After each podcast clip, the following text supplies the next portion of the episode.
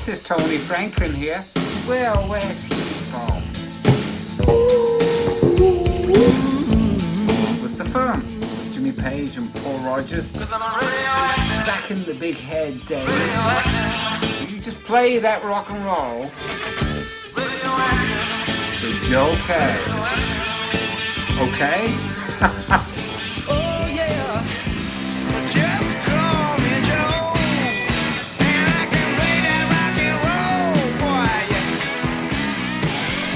This is not a test. This is rock and roll. Oh, yes, the immortal words of Robin Williams in Good Morning Vietnam. Perhaps I should have started this show by saying, um, This is not a test. This is Play That Rock and Roll. As this is Play That Rock and Roll podcast edition, which is sort of the next evolutionary step of a show I hosted on YouTube for the last uh, seven or so years. For those of you who don't know, I hosted a show on YouTube called Play That Rock and Roll, in which we produced over 40 videos about uh, various topics and bands and albums in uh, uh, regarding the classic rock era. Classic rock is just a great topic to talk about. There's so much great music to explore, and I just feel that it's a subject that would lend itself really well to a podcast. So I've always wanted to try to talk about classic rock in the podcast format. So that's what we're going to start with today. And uh, much like my old YouTube series, I'm going to launch the podcast version of this show by talking about one of my absolute favorite bands of the classic rock era, and that is the Steve Miller Band. Now, Steve Miller is a personal favorite of mine for a lot of reasons. Um, one of which is that, uh, you know, for me, he's a local boy. Uh, he was born in Milwaukee, uh, as was I. I still live here, although he's lived all over the place. And, you know, most people only, you know, know him for songs like, you know, The Joker or Fly Like an Eagle. But as someone who's followed his career and done a lot of research and, you know, read a lot of articles and listened to a lot of albums, um, Steve's career is way more interesting, I think, than I think most people realize. And uh, we're going to touch on some of the best parts um, over these next two episodes. Uh, he has a very lengthy career, so to sort of give everything, um, you know, a reasonable amount of coverage, we're going to try to, well, we're going to break it up into two, two episodes. This first one is going to look at his early life, um, and the band formation in the mid 60s up until his uh, sort of his commercial peak in uh, the late 70s and then part two will pick up and look at the, the second half of his career. So uh, without further ado let's get started. Let's uh, let's talk about the steve miller band and uh, you know see what we can find.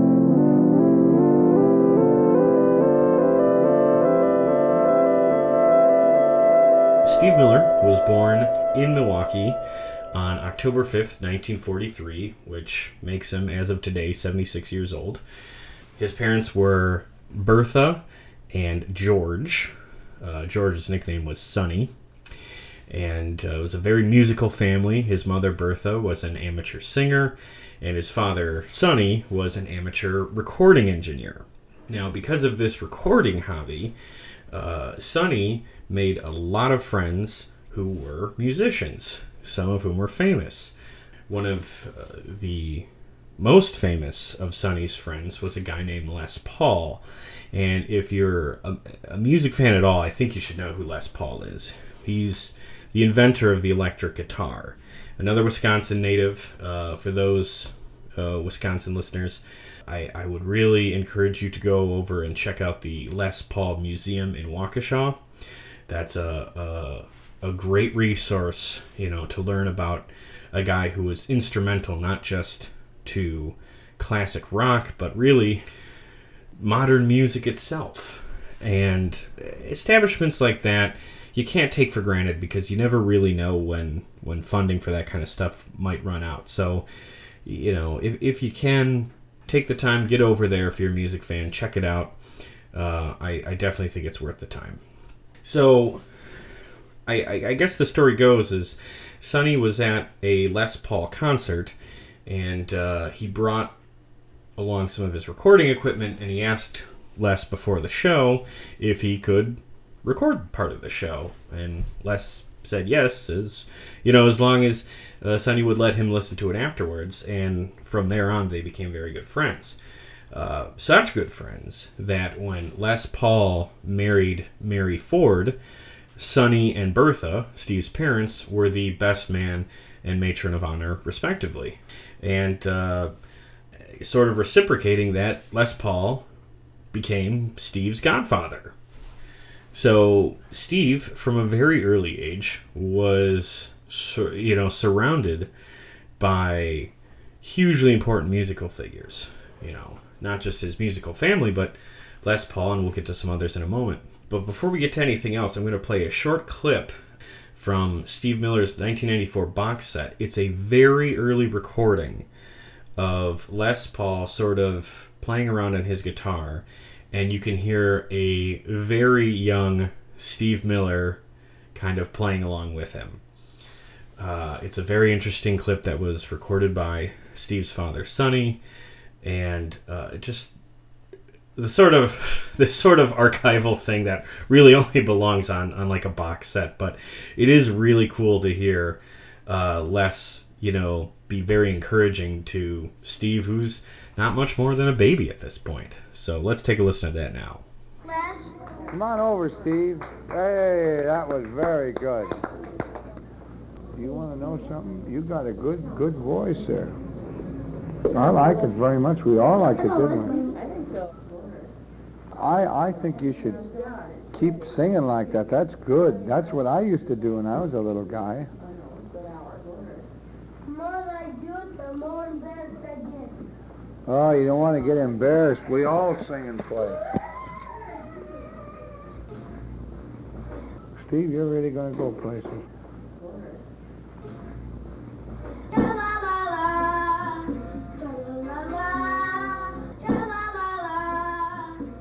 So Steve was born in Milwaukee, but he was really raised in Dallas, Texas. Uh, his family moved to, to Dallas in 1950, and shortly after moving there, Sonny became friends with T-Bone Walker. Now, T-Bone Walker is one of those quintessential American bluesmen, you know, of the 1940s and 50s. If you watch any documentary about the formation of rock and roll, T Bone Walker is going to be mentioned. He was incredibly influential. And um, he was friends with Steve's father, again, sort of like with Les Paul, over the recording thing.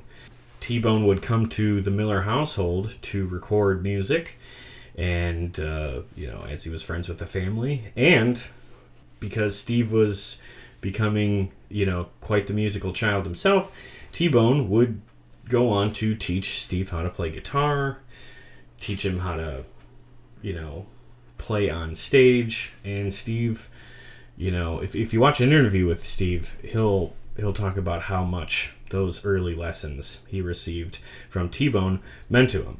In fact, Steve would go on to start a band as a child at like the age of 12.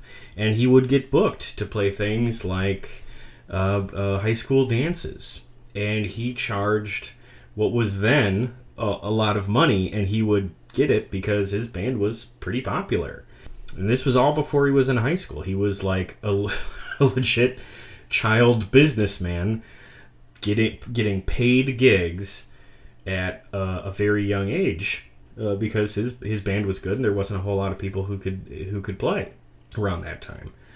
But uh, the years would go on, and eventually he went to high school. And uh, one of his classmates was a guy named Boz Skaggs, uh, who went on to have a very successful career in his own right. Right off the bat, I'm not a very big Boz Skaggs fan. He's a little too soft rock for me. But he was very close friends with Steve, and he would eventually be a very early member in the Steve Miller Band. But their friendship started in high school. And uh, I guess in an interview, Steve said he was kicked out of high school, but I couldn't determine why. Just that he was kicked out. but it, he he must have got his high school diploma at some point because in the early 60s, uh, he returned to Wisconsin and went to UW Madison. And then after a couple years there, he would study abroad in Denmark as well. When he came back from Denmark, he had determined what he wanted to do with his life. He wanted to be a blues musician. And to be a blues musician, his plan was to move to Chicago and really develop his chops, really learn how to play. And that's exactly what he did. He moved to Chicago, established himself very quickly, and uh, got chances to play with guys like Muddy Waters, Howlin' Wolf, Paul Butterfield, and Buddy Guy, and others. And again, these are some of the you know quintessential blues greats of the 1960s. Like I said, if you watch any documentary about the foundation and formation of rock and roll, these guys are all huge parts of that. So Steve was learning how to play with the best and establishing some serious credibility. So after a few years of playing with these guys, he decided he wanted to move out to San Francisco and start his first real professional band. Part of the appeal of San Francisco was that bands like the Jefferson Airplane, the Grateful Dead, uh, the Butterfield Blues Band, you know, fronted by Paul Butterfield, uh, were all starting to hit their stride out in San Francisco, and it was a very, very popular music scene. It was also a very popular drug scene.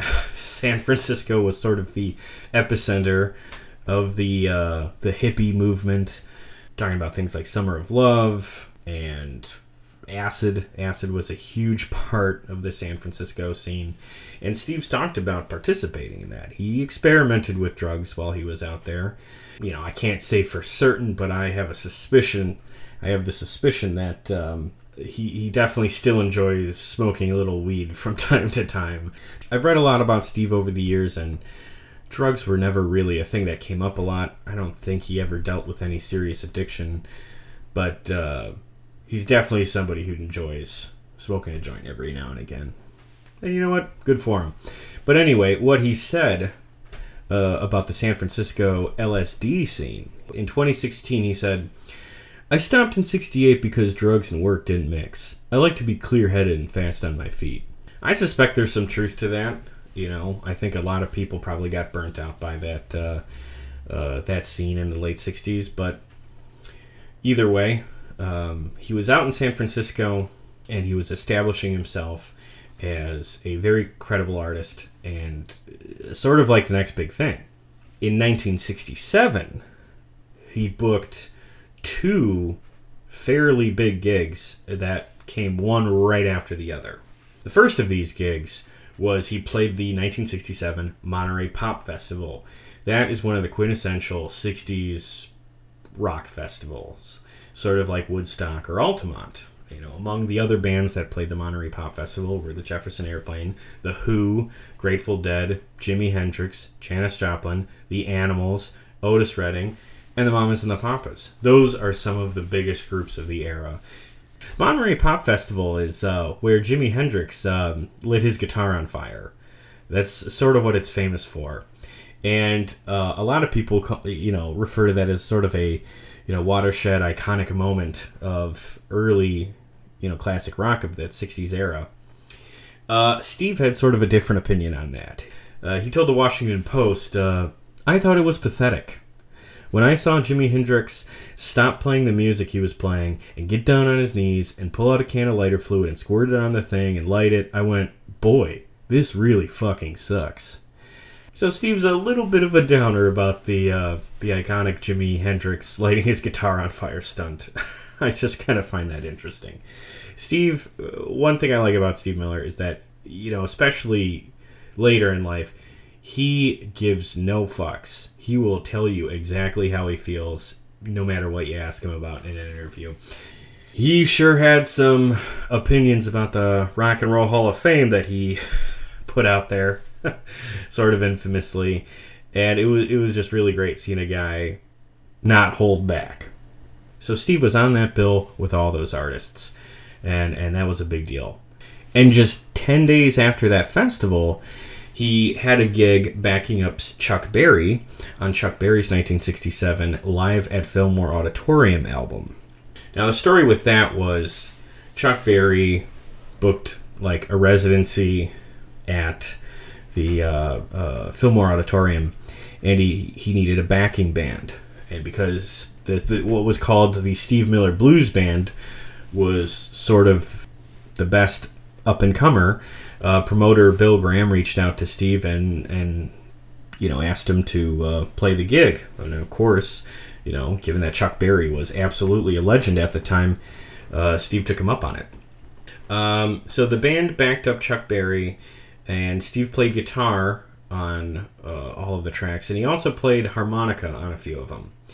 Uh, I'm going to play a clip of a song called It Hurts Me Too because uh, that's sort of a duet between Chuck and Steve, and I think that's really cool. So here is uh, a clip of a song called It Hurts Me Too from Chuck Berry's 1967 Live at Fillmore Auditorium album.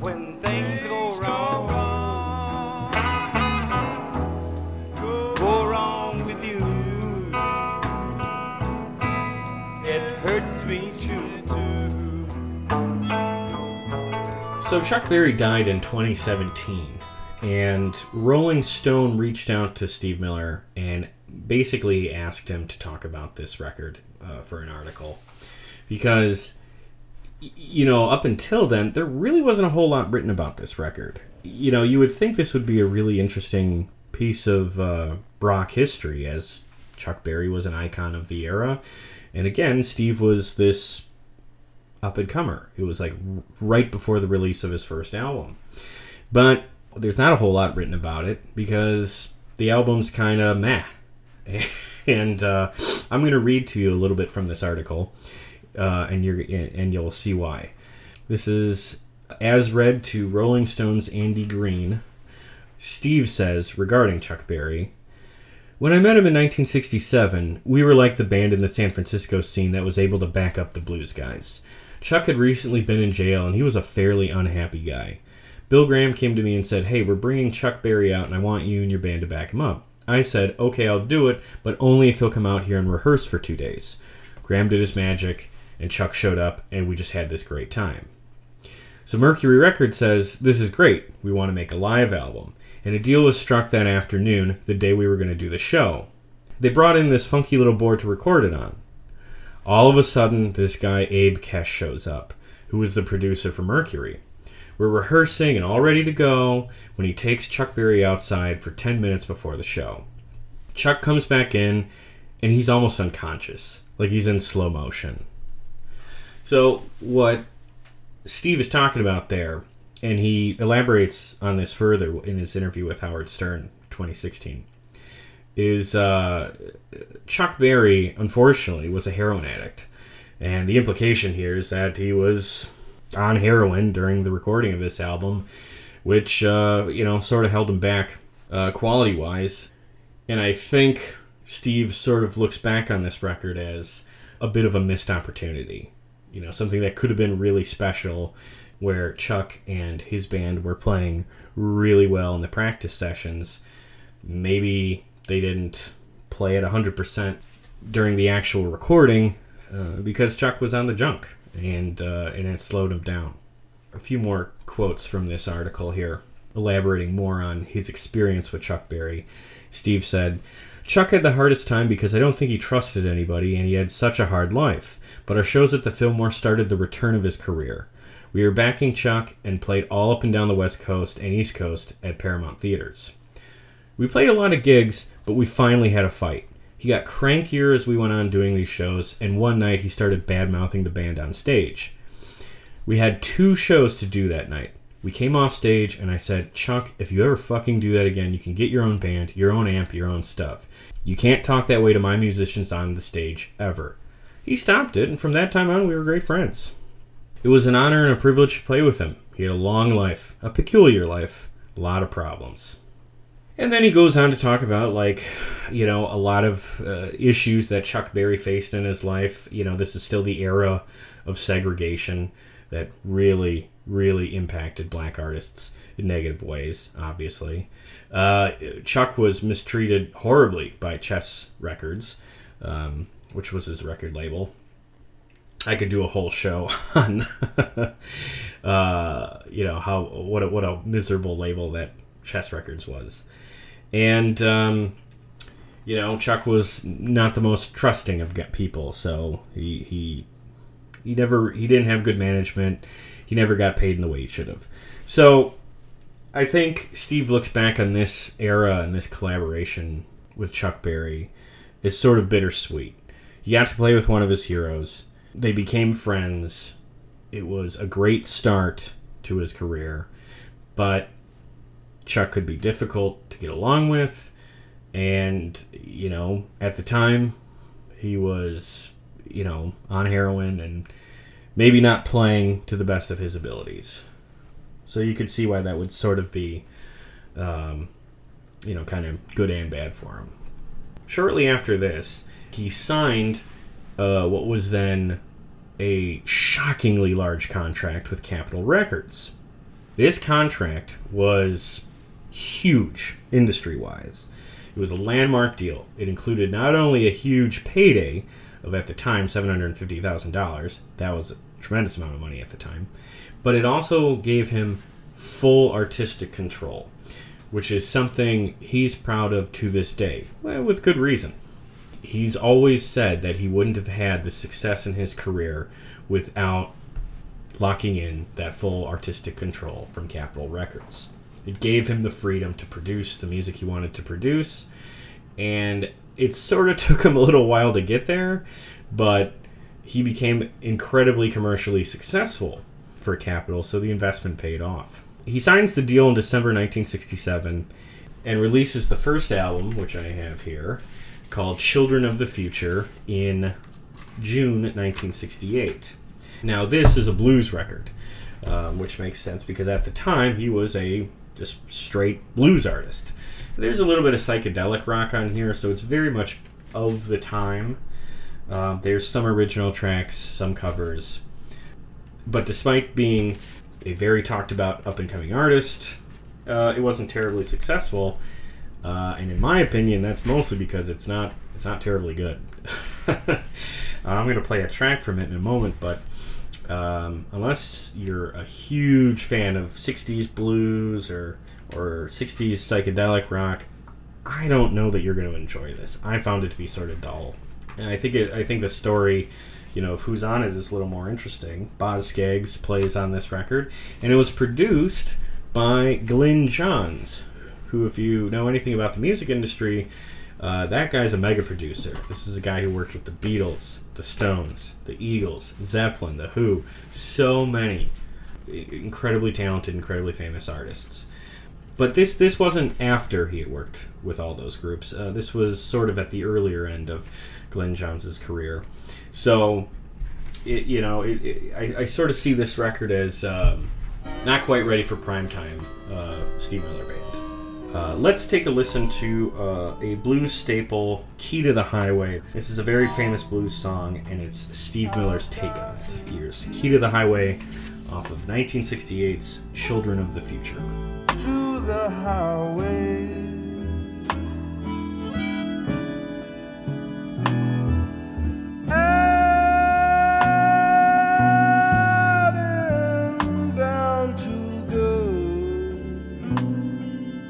So that was Key to the Highway. Uh, not not a terrible track, but if I'm honest, like I said, this is this isn't a particularly special record. As far as the rest of uh, the stuff in his uh, catalog goes, this is one of the less impressive entries.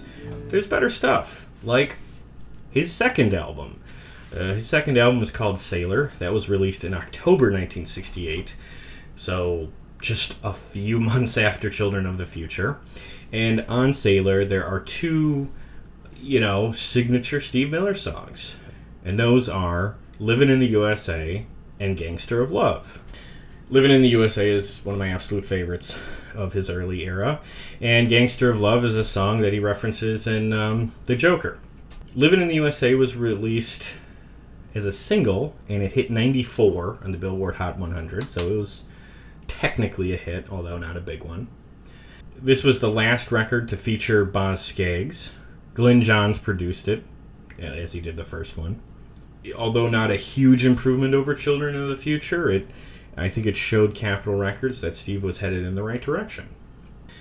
So, less than a year after the release of Sailor, he released his third album. This one was called Brave New World, and this was released in June 1969. And Brave New World is another step up. It's another improvement. Um, because on this, there are also two very important songs of the Steve Miller discography here. Uh, and, and both are just excellent tracks. Uh, the first of which is Space Cowboy. And I'll just tell you flat out, that is my favorite Steve Miller song. I don't know what Space Cowboy is supposed to be about. I always took it as, as being about flying through space and being awesome. That's a great thing to sing a song about. so that one's a lot of fun. The other interesting song in this record is is interesting for a couple of reasons, and I'm going to play you the first reason now. Let's see if you recognize the uh, guitar riff on this song.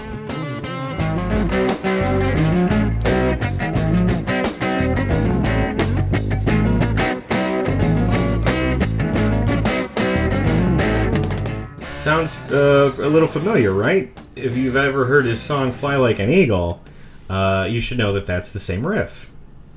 Steve was not afraid to recycle his own work if he felt there was a spot uh, where it could be used. And I think that was just a really good riff that he had and maybe was saving for the right song. And I think he had good reason to think that this might be the right song and this might be a huge hit because this song called My Dark Hour is a collaboration uh, perhaps his most famous collaboration, even more so than the Chuck Berry record, because the guy who helped record My Dark Hour is none other than Paul McCartney. Yeah, Steve's got a track with one of the Beatles. They were fans. George Harrison, in particular, was a early Steve Miller fan. So in 2016, Steve was on the Howard Stern show, and Howard asked him about this song uh, and what it was like recording with McCartney. And Steve said, We started playing and really kicking it out. We did this tune called My Dark Hour. This was the moment I go, I got it made. And that sounds about right. You know, you're a young, up and coming artist working on your third album, and you get to release a track with one of the Beatles, a guy who was in the biggest band of the world at the time. Yeah, like this this era, the late you know the late '60s. It was the end of the Beatles run but they were as popular as ever. So this was a really interesting collaboration. Um, but there's an interesting story behind it too. Um, it sort of came accidentally. Paul at the time was fighting with the rest of the Beatles, and this song was sort of born out of a like a therapeutic jam session. Uh, the story goes that uh, Paul was just hanging out in a recording studio. Steve came in. They you know started talking and uh, Steve asked to borrow the studio, and Paul said, "Sure, but uh, you know, you got to let me play on this track. Let, let, let, me help you put this together." And of course, Steve agreed. Uh, there's a book called "Many Years from Now" by a guy named Barry Miles, in which Paul McCartney tells the story like this. And oh yes, I'm going to do the voice. Steve Miller happened to be in there recording late at night, and he just breezed in. Hey, what's happening, man? Can I use the studio? Yeah, I said, but can I drum for you? I just had a fucking unholy argument with the guys there. I explained it to 'em. Took ten minutes to get it off my chest. So I did a track. He and I stayed that night and did a track of his called My Dark Hour. I thrashed everything out on the drums. There's a surfeit of aggressive drum fills, and that's all I can say about that. We stayed until late. I played bass, guitar, and drums and sang backing vocals. It's actually a pretty good track. It was a very strange time in my life, and I swear I got my first gray hairs that month. Okay, I'm sorry for that awful, awful Paul McCartney impression, but uh, sometimes I can't help myself, and you, and you sort of get the gist. Steve was in the right place at the right time, and he found Paul in the right mood, which was a bad mood and uh, you know Paul took his aggression sort of out on the song. It's it sounds great. It's it's too bad it wasn't a hit, but at the same time, it's sort of good it wasn't a. It's sort of good that it wasn't a hit because Steve was able to uh, recycle that riff for, you know, if we're being honest, a better song. You know, My Dark Hour is a good track. Fly Like an Eagle's a masterpiece. It's good that uh, we were able to hear both of those. Steve's fourth album was called Your Saving Grace, and it was released in November 1969. Again, the same year as the one before. So he was cranking these albums out at two a year. That is just crazy to produce that amount of music in such a short period of time. And unfortunately, I think on this one, that quick release schedule sort of bit him in the ass a little bit because this this record isn't very good. I I don't particularly enjoy it. There's not much here that's uh, very memorable, and you know it wasn't very successful to boot. Okay, now we're at the part of the show where we're going to take a little bit of a break. I'm hoping to sort of format these episodes kind of in the same way each time, where we'll have three segments on the main artist, and then in between those segments, we'll do uh, sort of a newsreel where we'll talk about uh, some current stuff that's going on in the world of classic rock, and then we'll do a, a more a more of a retrospective uh, where we look at some of the big events in classic rock uh, from 20, 30, 40, 50 years ago. Kind of like an on this day segment, but uh, not exactly to the date. We'll just keep it to the month. So here's the first of those segment. This is called Yesterday's News. I'm way down. I'm so down. I'm reading yesterday's news. So not exactly yesterday, but some recent headlines I'm excited to talk about in the world of classic rock. We have kind of three big stories here. This first story is admittedly a couple of months old, but I can't pass up talking about it. Uh, Motley Crue is reuniting and going out on tour with Def Leppard, Poison, and Joan Jett for a very hot ticket concert event, uh, big summer tour, big package deal. They're billing it as sort of like a mini festival at each uh, at each place they've booked. On it on the surface, that's a great lineup, and I see why people are excited about it. I am going to be a stick in the mud here and say I'm not excited about it because I am very uh, irritated that Motley Crue is back together. And uh, that's because in 2014 2015, they announced that they were doing a, or, well, in 2014 they announced it, and then they played the tour through 14 and 15. It was called the Final Tour. It was supposed to be a for real farewell tour. They did so much press where they said, This is it. We are done touring forever. And here they are, less than five years later, doing a package deal. I did a vlog about this story, and I, I talk about why this sort of thing is, I think, very insulting to fans. And I don't even begrudge them for wanting to tour, but to go through this whole ordeal of creating a fake contract and doing this big press conference and all these interviews where you say, you know, in no uncertain terms that the band is never going to tour again, and then just to break all that less than four years later for a package deal, I think is very insulting to the fans, and uh, you know it, it sucks. And uh, if you're you're curious about my my take on that, because I admit, I admit it is a hot take, uh, please check out um, the vlog I did. It's on our YouTube channel. Okay, moving on. Our second news story is uh, it was announced recently that David Lee Roth is going to be the opening act for Kiss's uh, next American leg of their farewell tour. And I think that's pretty exciting and, and, and oddly appropriate. Uh, Kiss is on their end of the road farewell tour. And uh, I would say, unlike Motley Crue, I, I actually believe Kiss that they're calling it a day. But um, it, I, I find it more interesting that uh, they got David Lee Roth, who's uh, returning to his solo career to um, be the opening act. I saw David Lee Roth recently, uh, just a few weeks ago, in Las Vegas. Uh, I saw his second show of his Vegas residency. He was very entertaining, very energetic, and I think he's doing basically all he can to give you the best possible show. So I sort of think that's why it's really good he's booked as an opener because I think now most people will be seeing him because they mostly want to see Kiss, and he's kind of like you know an added bonus.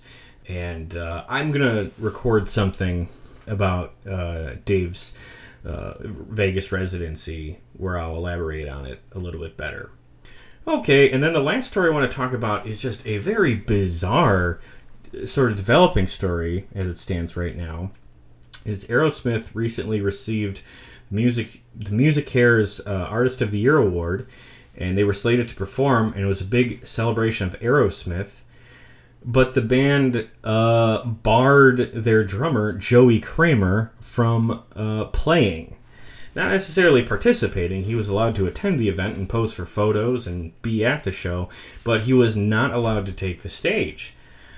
Uh, and they say it has to do with his ongoing health problems. This to me is very interesting.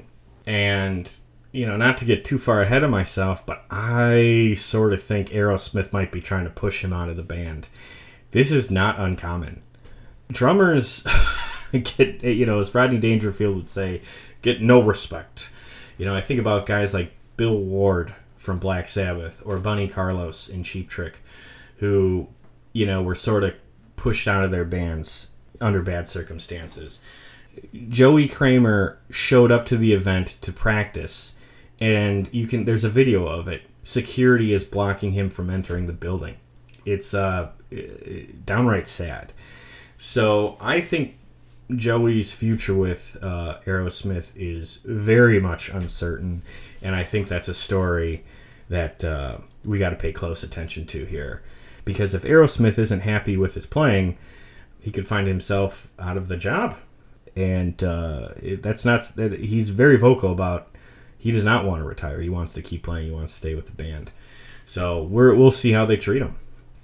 And just sort of a funny little piece of trivia is that that night, I guess, is sort of a cursed event because uh, the MusiCares uh, Awards night was also was it last year or two years ago? Uh, it was the last time Fleetwood Mac ever played with um, Lindsey Buckingham.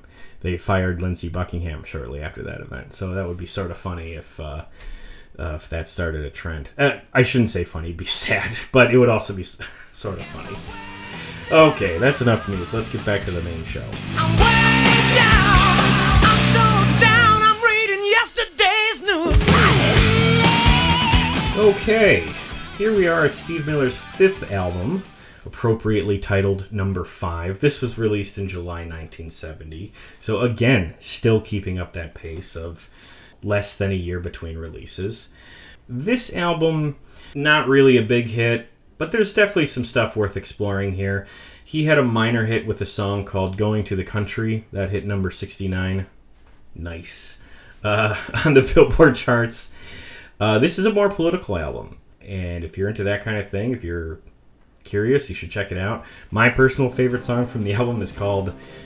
It is the the title is called Steve Miller's Midnight Tango.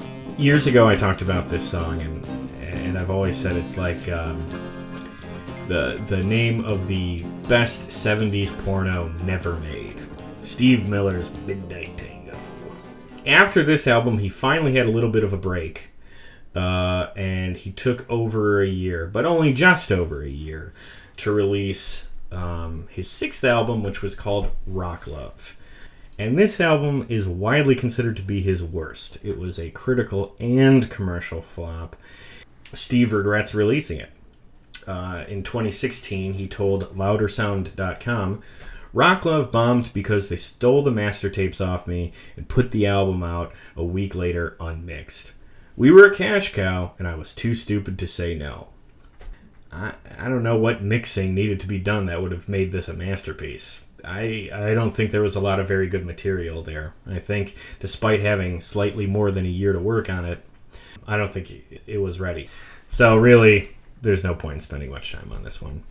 Unfortunately, his seventh album, uh, which is called Recall the Beginning A Journey from Eden, is also really not worth talking much about. It's released in March 72, and the only little tidbit that's somewhat interesting is that it features a song called Enter Maurice, And Enter Maurice. In the lyrics, there is the first appearance of the Pompatus of Love, which Steve made even more famous when he reused that line in The Joker. Also in The Joker, he references uh, Maurice. So in that same interview I referenced just a moment ago, he said uh, this about uh, Recall the Beginning. He said, That and Rock Love sold so badly, Capitol disowned them. But Journey from Eden is a serious piece of work. My wife Kim loves it. Well, uh, good for Kim, I guess. I, I I'm not I'm not a fan. I'm not much of a fan of this one either. Uh, it's definitely better than Rock Love, uh, and I think that track Enter Maurice is at least interesting, but not a piece I listen to very often. Since we're in 1972, I'm going to play a clip of an interview he did with a German TV show uh, where he gets asked about that landmark record deal he made years ago with Capitol Records. And I think in the interview, Steve gets a little defensive. He is clearly stoned while during the interview, but they, they do press him on, on on the money because that really was such a big deal. offered you uh, sixty thousand dollars That was. before Oh, the. oh, now I know what you want to know. You're interested in money, right? Well, You are too. you think so, man? Could be so. Yeah. Well, that's that's what my publicity says, right? Like I'm the absolutely, uh, you know. Actually, man, the only reason you hear that is because what I did when I signed my record contract was I caused a revolution in the record industry in the United States. And that's the information we get. No, the information you get is that I got ten zillion dollars for signing or something, right? man? But what I actually did, man, was I said, uh, you know, like, listen, man, you know, you're gonna have to pay us to make music. And not only you're gonna have to pay us, but we know how much money you make. You know, and it became a thing where I started grabbing money from record companies. And Capitol will tell you that any day of the week. you think so, man? Yeah, Steve's a little bit of a, a jerk in that one, but I, I, I get a kick out of it. It's a fun watch.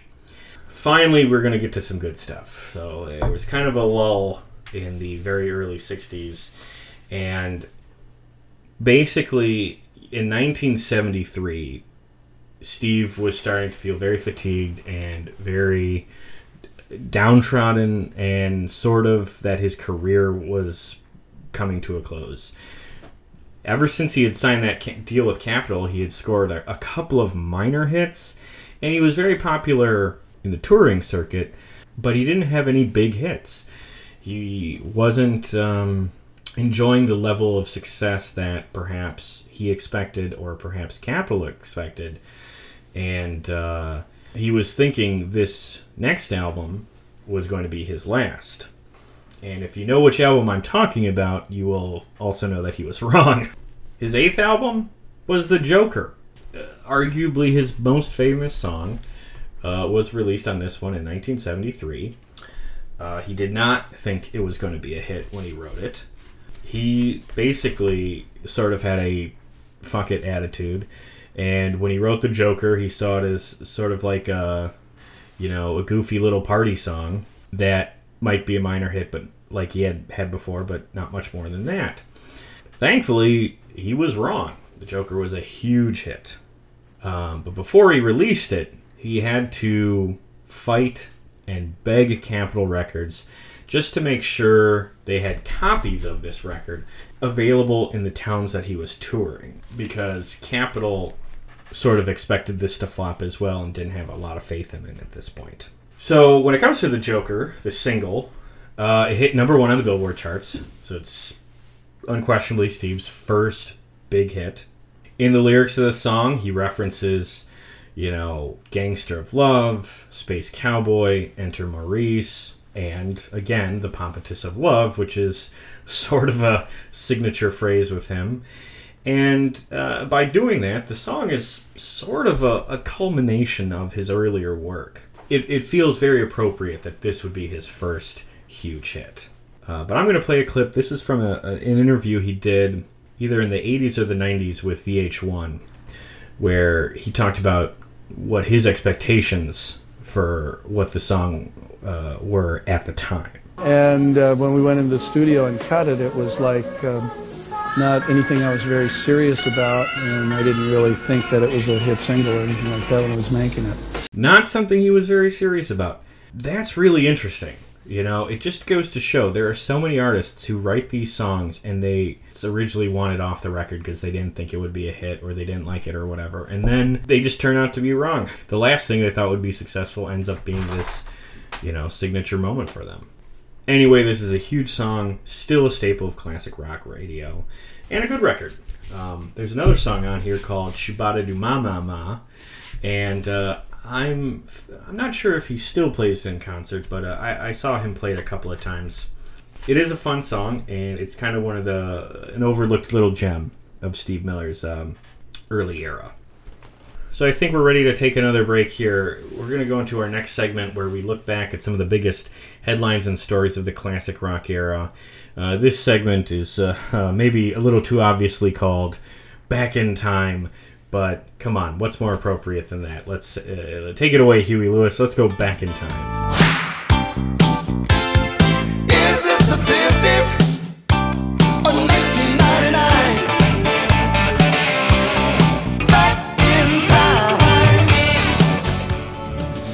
Out in the West Texas town of El Paso, I fell in love with a Mexican girl. Okay, that was Marty Robbins' El Paso, which was the first song to top the Billboard charts the 1960s. Um, so that was uh, the, the first number one hit in January 1960. You might recognize this song if you were a fan of the TV series Breaking Bad that was used in one of the episodes. Um great song, you know, and great usage in that show. But um, also, what happened, uh, one of the big stories that happened that month, uh, January 1960, was the first and perhaps most famous payola scandal. Uh, the National Association of Broadcasters threatened fines for any radio disc jockeys accepting money for playing particular records. Payola has been a huge part of uh, record promotion all through the era of modern music, and uh, this scandal was a particular big one. Uh, it famously killed the career of DJ Alan Freed. Uh, that's the DJ who coined the term rock and roll.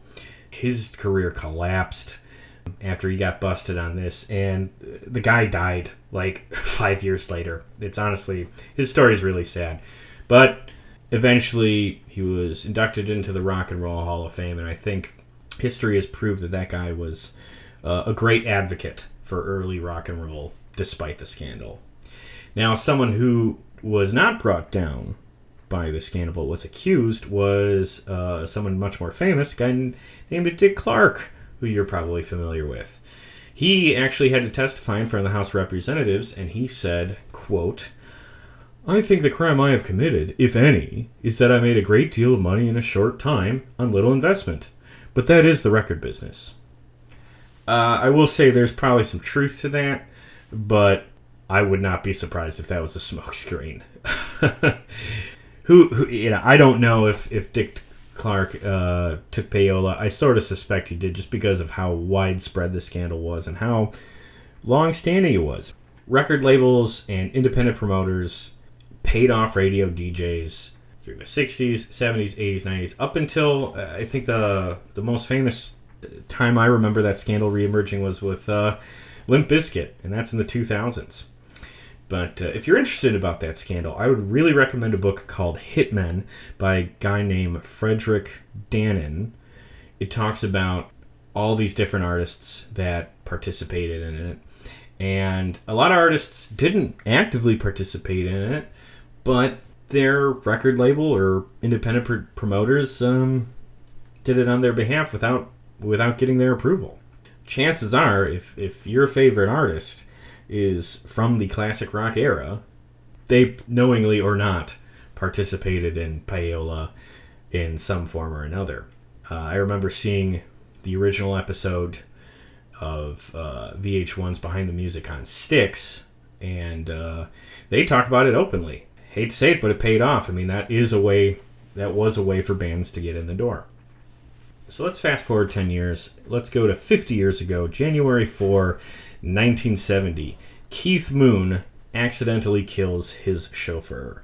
So Keith Moon is the drummer of The Who. His drinking and drug use is legendary during a time when drinking and drug use was extremely excessive across the board for rock stars. And he partied in ways that most people could not keep up with. You know, not to be a scold, but there's a, a huge dark side to this, and you know, not and it's not just that uh, he died himself uh, on an overdose. He, he died on an overdose of a, a sedative he took to sort of control his alcohol addiction. He died in 1978, but but eight years earlier, in this there's this horrible story of where he accidentally kills his chauffeur. He and his group of friends are, are at the opening of a, a bar called the Red Lion. Apparently, the neighborhood this bar was in was frequented by skinheads, and there were a bunch of skinheads at this bar, and they started a commotion with Moon's posse. And as Moon and his group are trying to escape in the limo, the driver, Neil Boland, gets out to confront and disperse all these skinheads. And then, as he's out in the front of the car trying to disperse the crowd, Keith Moon, drunk off his ass, crawls into the front seat, hits the gas pedal, runs his chauffeur over, drags the poor guy until he dies. You know, Keith Moon not realizing what he's even doing, not realizing that he's basically killing his friend. Absolutely tragic story. And uh, Keith Moon was charged with manslaughter, but it was ruled that the death was an accident, so he didn't um, go to jail for that. But he did have to uh, plead guilty to drunk driving and driving without a license and all that. And of course, sadly, the addendum to this awful story is that Moon himself died less than 10 years later of an overdose. So let's stick with the sad stories. January 1970 also marked the end of uh, a couple of very famous collaborations. Uh, in January 1970, Diana Ross uh, played her final show with the original lineup of the Supremes. Simon and Garfunkel released their final album, the masterpiece Bridge Over Troubled Water. And Jimi Hendrix uh, breaks up Band of Gypsys after playing just one and a half songs at a concert. Uh, Jimi Hendrix left the stage shouting, That's what happens when Earth fucks with space. Never forget that. I have no idea what the fuck that means, but he sounds mad. and then for our last story, let's fast forward another 10 years and go to 40 years ago. January 16, 1980. Paul McCartney, who we talked about just a little bit ago, is arrested for possession of marijuana in Japan. Former Beatle Paul McCartney was jailed without bail in Tokyo today after being arrested on charges of marijuana possession and smuggling. The 37 year old rock star was arrested at Narita Airport after almost half a pound of marijuana was found in one of his suitcases. If found guilty, he could receive seven years in prison. So the interesting thing about this was this wasn't the first time McCartney was arrested for uh, uh, possession of marijuana. He was arrested in Sweden in 1972, on his farm in Scotland in 1973, and also in LA in 1975. Uh, during his time in the Japanese jail, he was called prisoner number 22 and given absolutely no special treatment during his 10 days in the jail. I guess he had to figure it out for himself that he was not allowed to bathe or brush his teeth each morning until he had swept his cell, you know, and folded up his bedding. He was eventually released because of his celebrity, really, and he came out of that jail defiant. And uh, I'm going to play a clip of this interview where he uh, speaks openly about decriminalization. Can we get one thing straight? That whatever you think and whatever you think I've done, this, I'm telling you, this substance, cannabis, is a whole lot less harmful than rum punch, whiskey, nicotine, and glue, all of which are perfectly legal. What about your children? What about your children? I would like to see it decriminalized. Because I don't think, in the privacy of my own room, I was doing anyone any harm whatsoever. Well, you- what did you think they'd send you to? Drugs? Are you? I don't take drugs. I never Good. have taken drugs. Are you Good. going to? No. Were you worried about being Never sent- again. Did you catch that at the end? He said he would never again take drugs. I think that's kind of funny. Um, and, you know, obviously he was joking because he would be arrested and fined yet again for marijuana possession in uh, Barbados in 1984. So, there you go. Paul McCartney and his constant legal troubles over the same issue. All right, let's let's uh, get back to our our last segment here and bring this sucker home. So, because of the release of the Joker, he had earned the right to take some vacation, and he did just that. He took a year and a half off to basically prep his next albums and plot his next moves. And he had an incredibly prolific period during this time off. He recorded all of the music for his next two albums and also for a song that became a hit for him in the 1980s called Abracadabra. So, sort of like all of the music that he released during his commercial height was recorded in this year and a half he took off uh, after the success of The Joker. And part of what brought him out of this vacation was the band Pink Floyd. He was friends with David Gilmour, and uh, Pink Floyd asked him to open for them for a concert at Knebworth on uh, July 5th, 1975. As Pink Floyd had just released Dark Side of the Moon. So this was going to be a show bigger than. So this was going to be a show that was bigger than what Steve was used to for his audience. It was a big opportunity to gain uh, new fans. So he felt a lot of pressure for this show, and he wanted to have a great rock and roll song that was going to knock their socks off and be be a launching point for you know his his next album cycle. So feeling his pressure, he wrote the song "Rockin' Me." So he wrote that song specifically so he would have a kick-ass rock track to debut at that gig, and that's exactly what he did, and it, and it played great, went over very well. And "Rockin' Me" would go on to become uh, a number one hit when he released it along with his his opus, uh, "Fly Like an Eagle." in May 1976. Fly Like an Eagle is one of the best albums of that year, and it is one of the great quintessential classic rock records of the 1970. This is a great listen all the way through.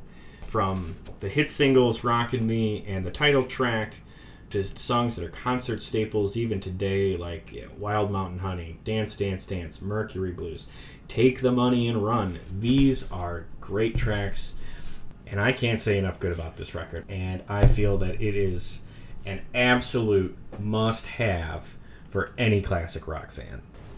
And then the album he released just a year later, May 1977, is Book of Dreams. And this is another huge collection of hits Jet Airliner, Swingtown, Jungle Love, The Stake. These are all concert staples, and my goodness, this is an amazing one-two punch of records, one year right after another, and that's because he was just creating so much great music in this uh, stretch of time he had off. You know, he was able to develop two very strong records uh, with a lot of music. Uh, he really enjoyed in between just the stuff that were the radio staples. The big hit on Book of Dreams was Jet Airliner. Uh, that was a top 10 hit, uh, hit number 8. That song was originally written by a guy named Paul Pena. And the interesting story about that was uh, Paul Pena had a, had a version of this song written and ready to go, but he ended up in some ungodly dispute with his record label that by the end of it, he wasn't able to release music until the year 2000 or something like that. Someone he worked with also worked with Steve, heard this track Jet Airliner, and thought maybe the Steve Miller Band could do something with it. Steve loved the track, they recorded it, pumped it up to make it a bit more of a rock anthem, and it became this tremendous hit. And it was great for both artists because it was obviously a big success for Steve, but the royalties for Jet Airliner that were paid to Paul Pena you know, for a stretch of his career, was his primary source of income. So Steve did this guy a huge favor by turning his song into a hit.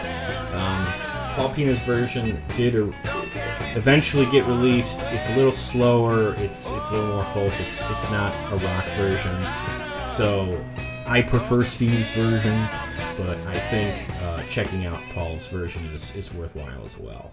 So I think these are, are two fantastic albums. They absolutely represent his commercial height in the late 70s. And uh, again, classic rock fans, these are the two you gotta check out Fly Like an Eagle, Book of Dreams. So the next album he released was a second compilation called Greatest Hits 78 to 74. This record was based is more or less just the last two records plus the Joker. And I'm sure this image looks familiar to most of you. Because if you've ever been to a bar that had an old fashioned jukebox before they have all these digital ones now, this was probably every barroom jukebox in the country.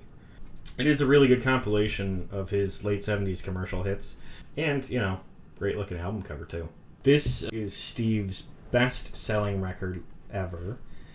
Uh, it is currently ranked number 35 on the RIAA list of greatest selling albums ever.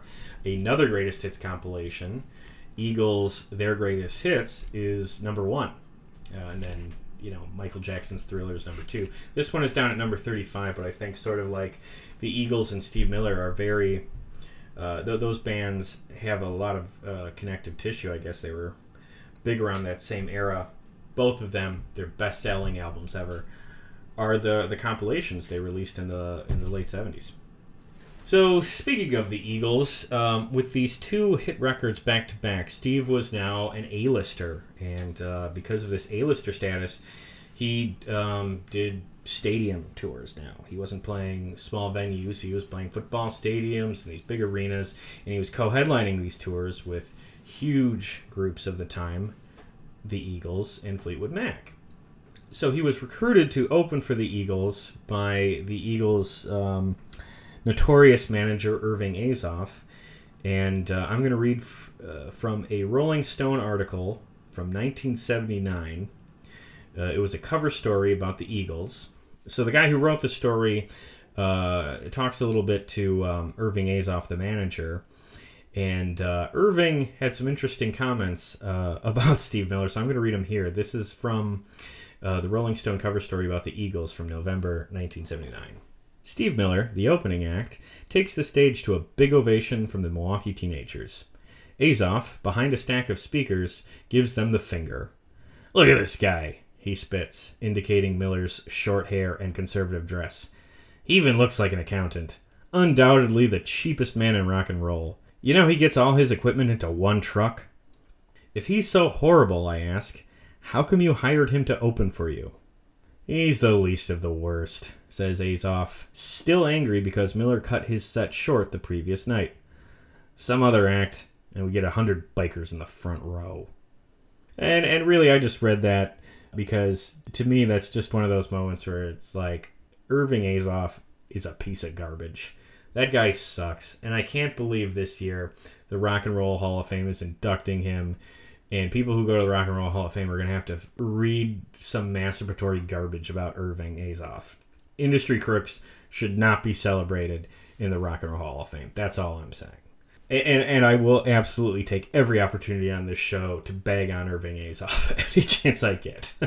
he spent his entire career uh, parasiting off and screwing over artists and, and also really screwing over fans. So I'll, I'll, I'm sure I'll talk about him more in later episodes, but I just find this story a little bit funny because he kind of speaks to some some things that eh, you know what aren't totally wrong.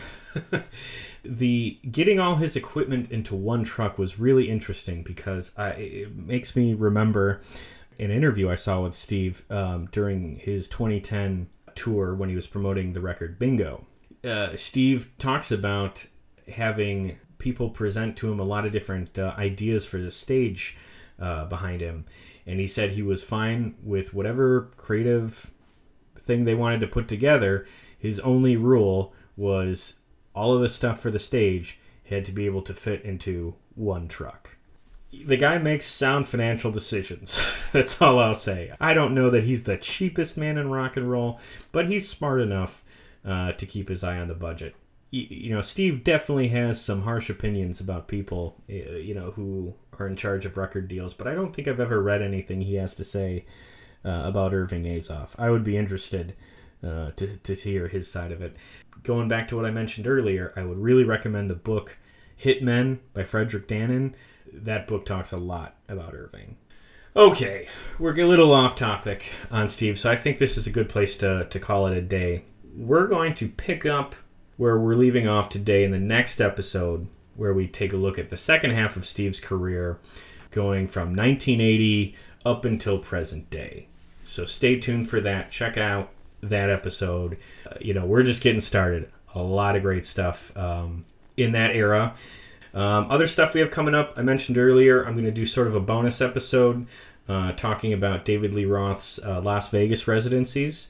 Uh, he's doing one right now, but this isn't the first time he's been out there. He did another sort of infamous residency in the mid 90s. I'm going to talk about the differences between the shows and about how David Lee Roth's solo career has, you know, been in and out of Vegas over the years. So that I think will be fun.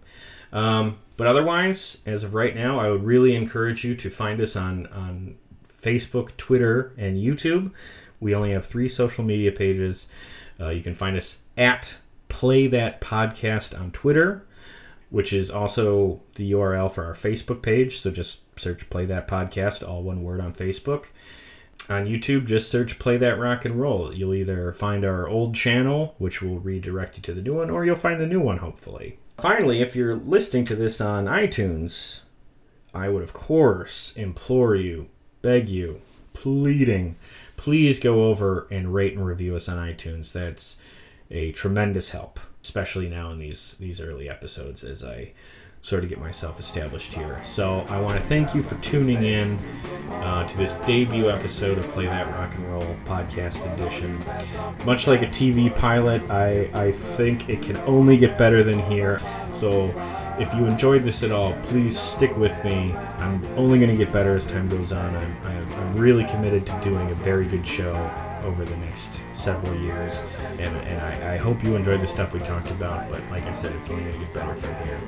So, with that, thanks for tuning in. Check out some Steve Miller music.